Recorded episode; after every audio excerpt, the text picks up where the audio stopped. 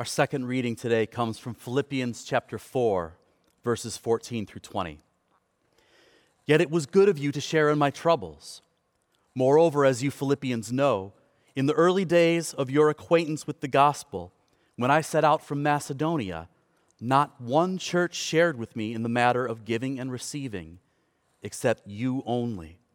For even when I was in Thessalonica, you sent me aid again and again when I was in need. Not that I am looking for a gift, but I am looking for what may be credited to your account. I have received full payment and even more. I am amply supplied, now that I have received from Epaphroditus the gifts you sent. They are a fragrant offering, an acceptable sacrifice, pleasing to God. And my God will meet all your needs according to his glorious riches in Christ Jesus. To our God and Father be glory forever and ever. Amen. This is the word of the Lord. Thanks be to God. Our gospel, which will serve as our sermon text, comes from Matthew. The Holy Gospel, according to St. Matthew, the 14th chapter. Glory to you, O Lord. When Jesus heard what had happened, he withdrew by boat privately to a solitary place. Hearing of this, the crowds followed him on foot from the towns. When Jesus landed and saw a large crowd, he had compassion on them and healed their sick. As evening approached, the disciples came to him and said, This is a remote place. It's already getting late. Send the crowds away so they can go to the villages and buy themselves something. My goodness. As evening approached, the disciples came to him and said, This is a remote place, and it's already getting late. Send the crowds away so they can go to the villages and buy themselves some food. Jesus replied, They do not need to go away. You give them something to eat. We have only five loaves of bread and two fish, they answered. Bring them here to me, he said. And he directed the people to sit down on the grass. Taking the five loaves and the two fish and looking up to heaven, he gave thanks and broke the loaves. Then he gave them to the disciples, and the disciples gave them to the people. They all ate and were satisfied. And the disciples picked up 12 basketfuls of broken pieces that were left over. The number of those who ate was about 5,000 men, besides women and children. This is the gospel of Christ. Praise to you, O Christ.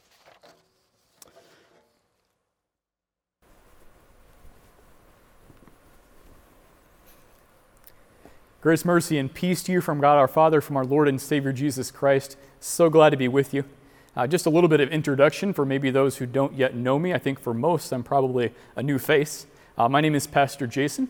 Actually, grew up in Indianapolis and later in Fishers, so uh, these are my roots, but spent a little bit of time uh, the past five years in Brooklyn, New York.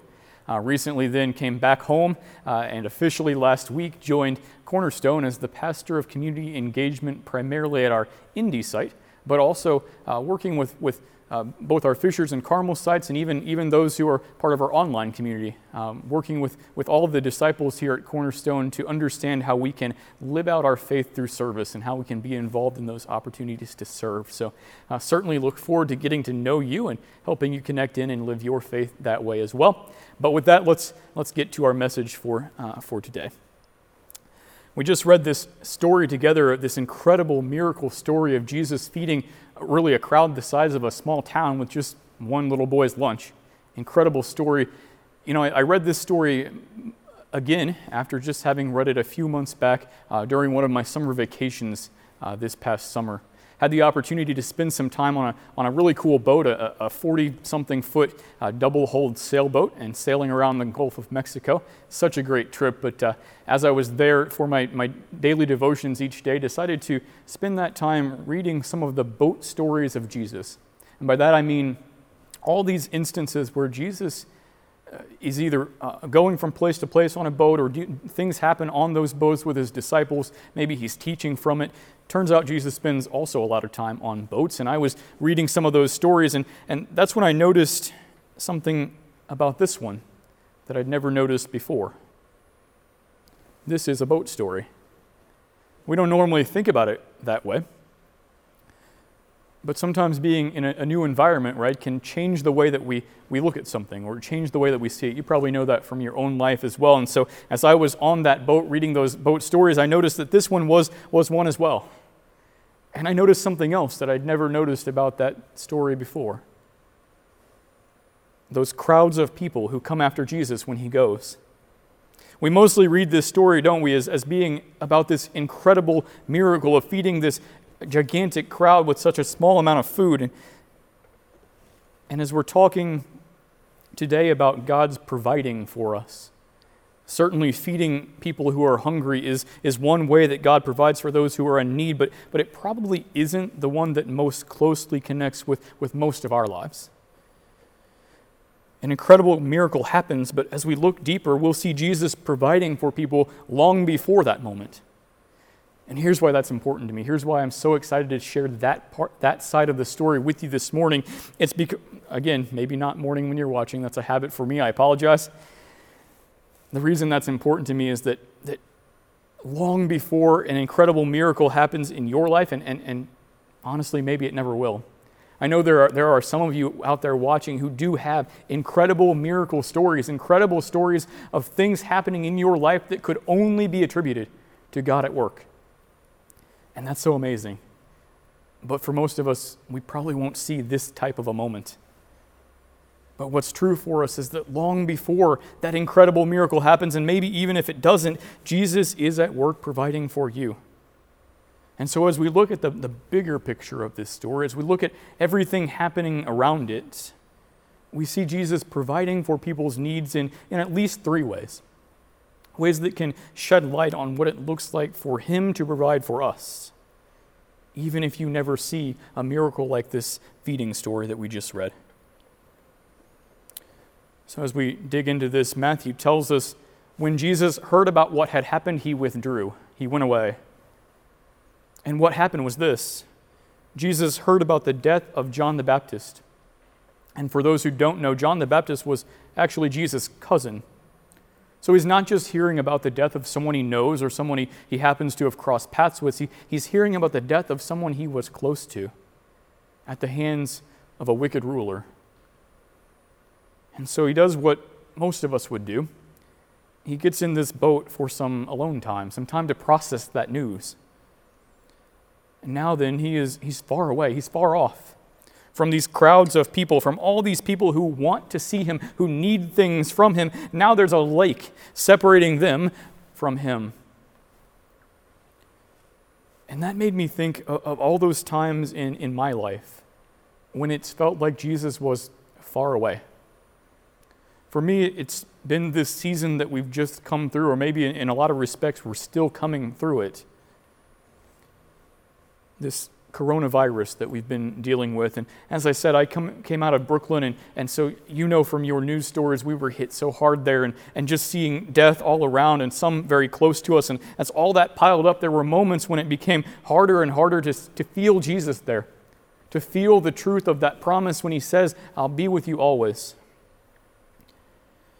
We've all been through that, and maybe you've experienced some of those same feelings. But what I also know is true is that for many of us, there are obstacles and challenges in the way, not a lake, but other things, separating you from Jesus and from feeling his love and feeling that provision we're talking about, things that had nothing to do with COVID, things that were in your life long before that started and, and will crop up again after it passes. Things like, like loneliness. After a relationship falls apart or, or a loved one is taken from you, obstacles like anger desperation when something you badly needed or, or wanted doesn't go your way, or insecurity when some aspect of your, your identity or your self image is called into question. Your goals and your dreams, what you envision for your life, doesn't feel validated by, by people around you. Or maybe it's the barrier of, of silence while prayers seemingly go unanswered, or just a, of some distance as you walk through a, a, dry spell in your faith life and wondering why things just don't feel the same as they used to. All of us at, at different times, for different reasons, have these moments, these moments of feeling like Jesus is far away and, and, and wishing that he wasn't. Now, here's the thing about that lake that was separating these crowds of people from Jesus, that obstacle between them and him. It was about eight miles across. It's the Sea of Galilee that we're talking about, about eight miles from one side to the other. And so, what that means is to get to Jesus and his provision for them meant an eight mile walk. I've done a lot of hiking. That's a long hike. It wouldn't have been easy, it wouldn't have been quick for sure. And a story about an eight mile walk might not look like it has much hope for us. But what it shows us is that a long journey isn't a bad one. A long journey doesn't mean you're doing it wrong or, or God isn't listening or it's all pointless. It shows us the way back will sometimes be long. The way back to Jesus and His love and feeling that promise and feeling that provision, it might sometimes be a long way, and that's normal. It might take a long time to get what you need or to, fix a relationship, to bring some stability back to your life when it's been turned upside down, or, or even just to feel Jesus in, in the midst of that struggle. And maybe for you as you're watching, it may already have been a long time. And you're tired and you're worn down and you're starting to wonder how much longer you can go on and whether there even is anything on the other side of this, whether there actually is a light at the end of that tunnel. I don't know why it's that way. I wish sometimes it wasn't. But if that's where you find yourself, let me say this. Let me encourage you with these thoughts. I don't know why. It's like that. I only know God's timing is different from mine. But He has promised to be with you until the very end. He backed that up by sending His Son, and He won't give up on that now.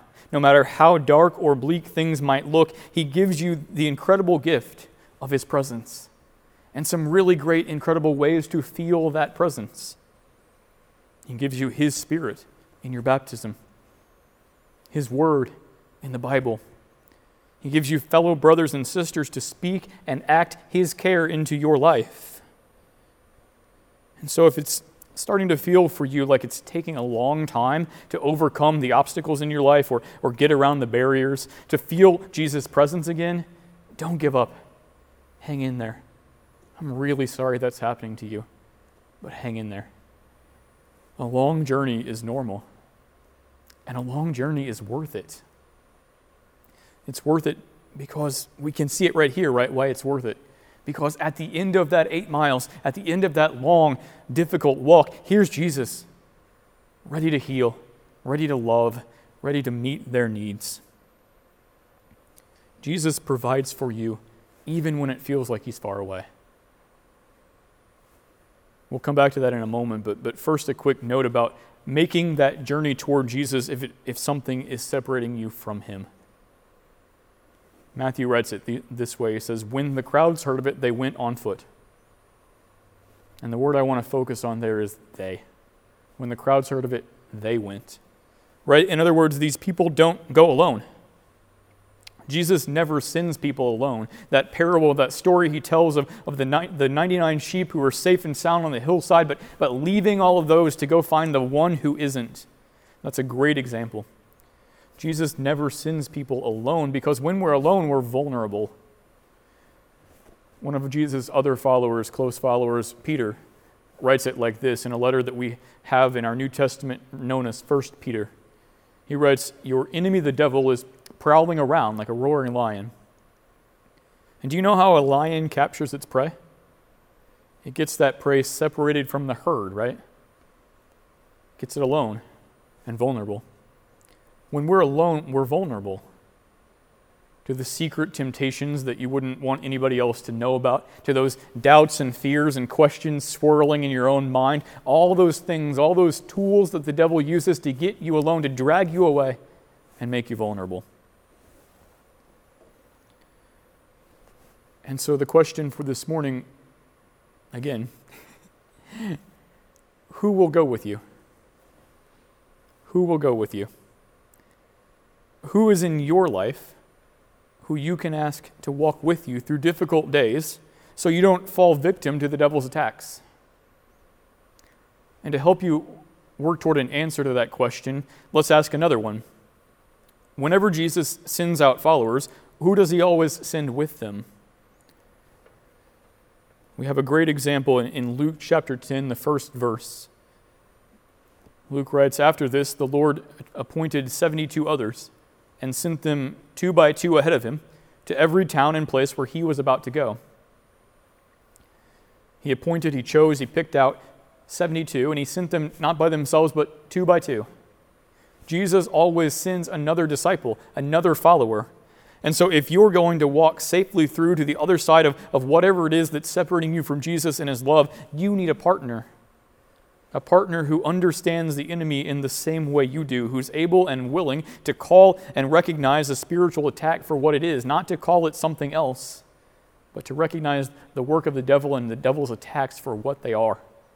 Who understands, like you do, how to fight against them and how to support you in that fight. You need another, another disciple. Find yourself a traveling partner, in other words, and be a traveling partner for someone else. You don't have to be wise or know a lot of theology or know your Bible backwards and forwards. You don't even have to be great friends with that person. Just a Jesus follower, willing to use what you know and the tools that he gave you to be supportive against the devil's attacks. That's all it takes. So find yourself a traveling partner, be a traveling partner for others. And by the way, that's why it's so important for us as, as disciples here at Cornerstone to, to take advantage of, of gathering together, whether it's in person at one of our sites or whether you're part of our online community, to take advantage of gathering together. And of all those opportunities that are before us in Bible studies and small groups, not, not just to be fed and nourished by God's Word, but also to have the, the advantage of, of, fellowship and, and time together and strength through other believers. And so, if you're watching, I encourage you to visit our website and to understand and, and take a look at how you can be involved in all those other opportunities. There's so much there for you. All right, back then to our conversation about uh, Jesus providing even in the midst of difficult moments. As Matthew writes it here. This, this crowd followed Jesus, right? Followed him on foot. We talked about that. Followed him even though he was trying to get away, trying to have some time to himself, to grieve the loss of his cousin and to begin to heal from that very natural human thing that we all do. And Jesus just wants to be able to grieve. Here comes this crowd, though. And yet, even in in the midst of that, as Jesus is trying to have this time to himself, Matthew records it this way He says, When he saw them, he healed them. When he saw them, he healed them. And I mentioned this part because I, I think sometimes we get the idea that maybe, maybe God's tired of hearing from us. Or, or, or, I'm asking for too many things, or, or the same thing too many times. Like, like maybe I need to start opening my prayers with, you know, me again, God, sorry to bother you. We just finished walking through the letter to the, Paul's letter to the Philippians the book of Philippians. And two weeks ago, we finished up with chapter 4. And in there, we read these words where Paul writes, In everything, by prayer and petition, make your requests before God. And he doesn't say in some things or a few times or within reason do that. He says in everything. Everything. And Paul can write that because he knows this about Jesus nothing stands in the way of his love for you. Nothing stands in the way of his love for you. That's what, that's what we're seeing in this moment of Jesus healing this crowd, even through his pain. But also, I think we, it's why you see Jesus, as you read through your Bible, uh, doing some strange things sometimes. Things like seemingly ignoring a pleading woman at first, or, or aiming to go by the disciples while the storm is sinking their boat. He does those things, I think, to, to demonstrate that whatever it might look like, as remote as he might look or feel, nothing stands in the way of his love for you. Here's Jesus then, in, in this moment of pain, grief, probably some anger, still ready with healing. And what that shows us is you're never going to catch him on a bad day. Here at his worst day, there he is, right? You're never going to catch him on a bad day. He's, he's not going to be too busy or too tired for you. Jesus provides even in his hardest moment. This is the same Jesus, just if we need to see this from another angle, right? This is the same Jesus who prays in the Garden of Gethsemane as he's awaiting the arrival of, of his executioners. He prays for himself a little bit, but uh, if you were to turn there in your Bible, it starts around in the book of John, around chapter 16. If you were to turn there, you'd see that he does pray himself for himself a little bit, but, but then pages and pages for he prays for you and for me and for his church the same jesus as roman soldiers are nailing his, uh, his hands to a tree to hang him there he says father forgive them they don't know what they're doing he has those guys on his mind no matter how great the pain, no matter how hard the struggle, He has you on His mind. Jesus stands ready to listen when you call out, to meet you with His healing touch. Final point as we wrap up our time together, and it's this Jesus provides when they come to Him with nothing. This is so beautiful. Matthew says they came to Him carrying their sick. In other words, they came empty handed with nothing but sick people. And then it says, Jesus had compassion on them. The word there for compassion, the Greek word is splanchnizomai. It's one of the only Greek words you'll ever hear me say in a sermon, and I, I say it just because it's so much fun to say. Uh, it's a word, though, that's related to the guts, to a stirring in the belly. And to get an idea of what that's about, I invite you to think about a time in your life when you, when you felt such a deep welling up of, of love and care that it moved you in the insides. Maybe it was on your wedding day, or the day that your child was born and holding that newborn child for the first time. Maybe it was walking that child down the aisle for her wedding. Whatever that moment that you're thinking of, that's the feeling, that thing that you're feeling now, that's the feeling Jesus felt when these people came to him with nothing but their sick and broken neighbors, and yet he feels that deep care, that deep concern for them, even though they have nothing but needs. And that's because Jesus' deep care for these people is not rooted in, in what they have or what they can bring him, what they can do for him. We all know people like that, don't we? People who operate that way, but Jesus does not operate that way. His love is based only on who they are children of God, created in His image, broken but made new again and welcomed into His family. And now here's where it gets really fun. Now think about this. That deep love and that, that deep care that you're thinking about, that thing that Jesus felt for those people, that's what he feels for you. That's what he feels for you came across a painting recently. And there's lots of versions of it. I encourage you to, to look it up. It's a painting called First Day in Heaven. And when you look at it, you'll see that it's Jesus and, some other person, again, lots of different versions, but Jesus and this person locked in this deep, passionate, loving, joyful, warm embrace. That's the kind of love that Jesus has for you. Even if you show up to him with, with nothing to offer with nothing but needs. That's the kind of love that Jesus has for you. It's okay to come to Him with nothing because He cares for you. And He cares for you not because you have your life together or, or you know all the right answers or, or because of what you can offer Him, but simply because you're His. And that's enough for Him, and it's enough for you. So He'll be there. He'll be there even if you show up ragged and tired and empty. If that journey and those obstacles have, have absolutely drained you, He'll be there with arms wide open to do for you exactly what He does for these people to soothe your hurts, strengthen your weak spots, and feed you again for the journey ahead. And even though we haven't been able to take part in it as much recently, we know that, that Jesus does invite you week after week, ragged and tired and close to fainting as you might be. He invites you week after week, in spite of all those obstacles you faced and the, the number they've done on you, to sit at His table with arms empty and open to receive. To receive His body and His blood given and shed for you to build you up again once more to strengthen you for the journey ahead until that moment when you reach the end of the road safely in His kingdom, until that moment when that warm, joyful embrace, that first day in heaven feeling, is your moment.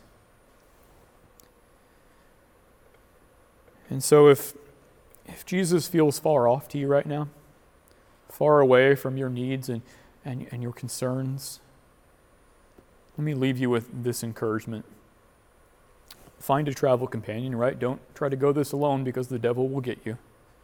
but find a, a travel companion to walk through the obstacles with you.